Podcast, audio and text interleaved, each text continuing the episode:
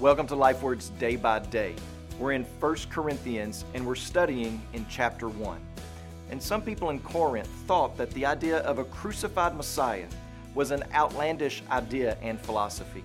They had moved on to higher things, deeper wisdom, but Paul knew that you do not move on from the cross. But to those being saved, it is the power of God. That's what Paul says about the cross. He says that we are not only declared righteous in Christ because of his work on the cross and resurrection, but we are being sanctified. We are being transformed in our character, shedding the old and putting on the new. Well, in chapter 1, Paul writes this For it is written, I will destroy the wisdom of the wise, and the discernment of the discerning I will thwart.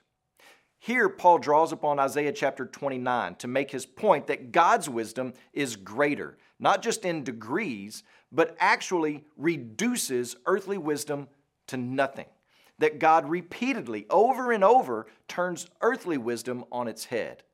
Paul is going to quote from several Old Testament resources to show that. Paul is also demonstrating that the wisdom of the cross and resurrection is not some new wisdom come lately to be added to an already bloated catalog of ideas and philosophies that were floating around in Corinth and in other places. The wisdom and power of the cross had always been the divine plan, foretold in the prophets, and now fulfilled in the person of Christ. In Isaiah chapter 29, God is telling the city of Jerusalem that they are about to be punished disciplined for neglecting the word and worship of God. The people are going along, living their lives as if everything is fine. They're listening to teachers and priests who know nothing of the Word of God and who only speak from their self centeredness and worldly wisdom. They think they are untouchable and that no enemy nation could harm them.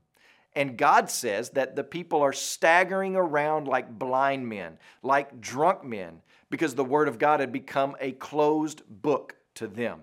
It didn't matter if they were well educated or illiterate, they couldn't read it because their hearts were not committed. They gave lip service, but their hearts were far away from God. They had mocked God's words and instead run headlong, chasing man made wisdom. And to top it all off, those who were blind thought God was the one who couldn't see. So, because of their earthly wisdom, they did not heed God's word. They rocked and rolled along with their normal course of life and suffered terrible judgment and discipline because of it. Their wisdom was destroyed, brought to nothing, proven to help in no way at all, being no match for the enemy nations.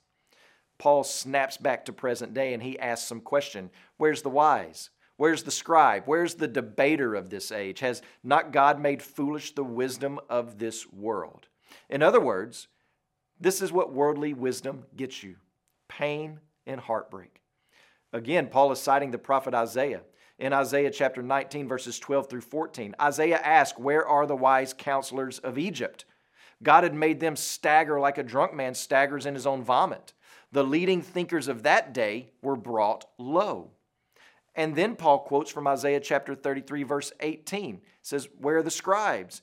Here, Isaiah is referencing a bold and arrogant planned attack from Assyria on Jerusalem, where they were going to sack Jerusalem and take all the gold off the temple and cause a real wreck of the place. But in one night, God sent an angel who destroyed 185,000 men and sent the rest of the army running. So Isaiah asked, Where are those scribes who were supposed to count the gold, the money? Where are they now? next, Paul says, Where's the debater of this age? This is most likely not a reference to an Old Testament quote, but a statement bringing the past reality into the present. Where is the philosopher, the lover of wisdom? What answers can he provide? He cannot provide any because God has made foolish his wisdom. Just like he made foolish the wisdom of the wise men of Egypt, and just like he thwarted the plans of the Assyrians. Has not God made foolish the wisdom of the world? Paul is asking for a decision. Look to the past of what God has done and how God has dealt with man's wisdom. See how man's self sufficiency has fared against God's wisdom, and then draw your own conclusions about the benefit and effectiveness of man's wisdom versus the wisdom of God in the cross of Christ. The problem is that we want God to put on display His wisdom and power according to our standards and what we perceive to be in our best interest.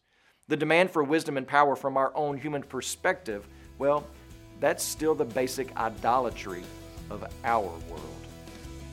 As you pray today, please remember Matthew Prather and his family, our missionaries in Texas. And also remember the Telugu Life Word broadcast that's heard throughout India.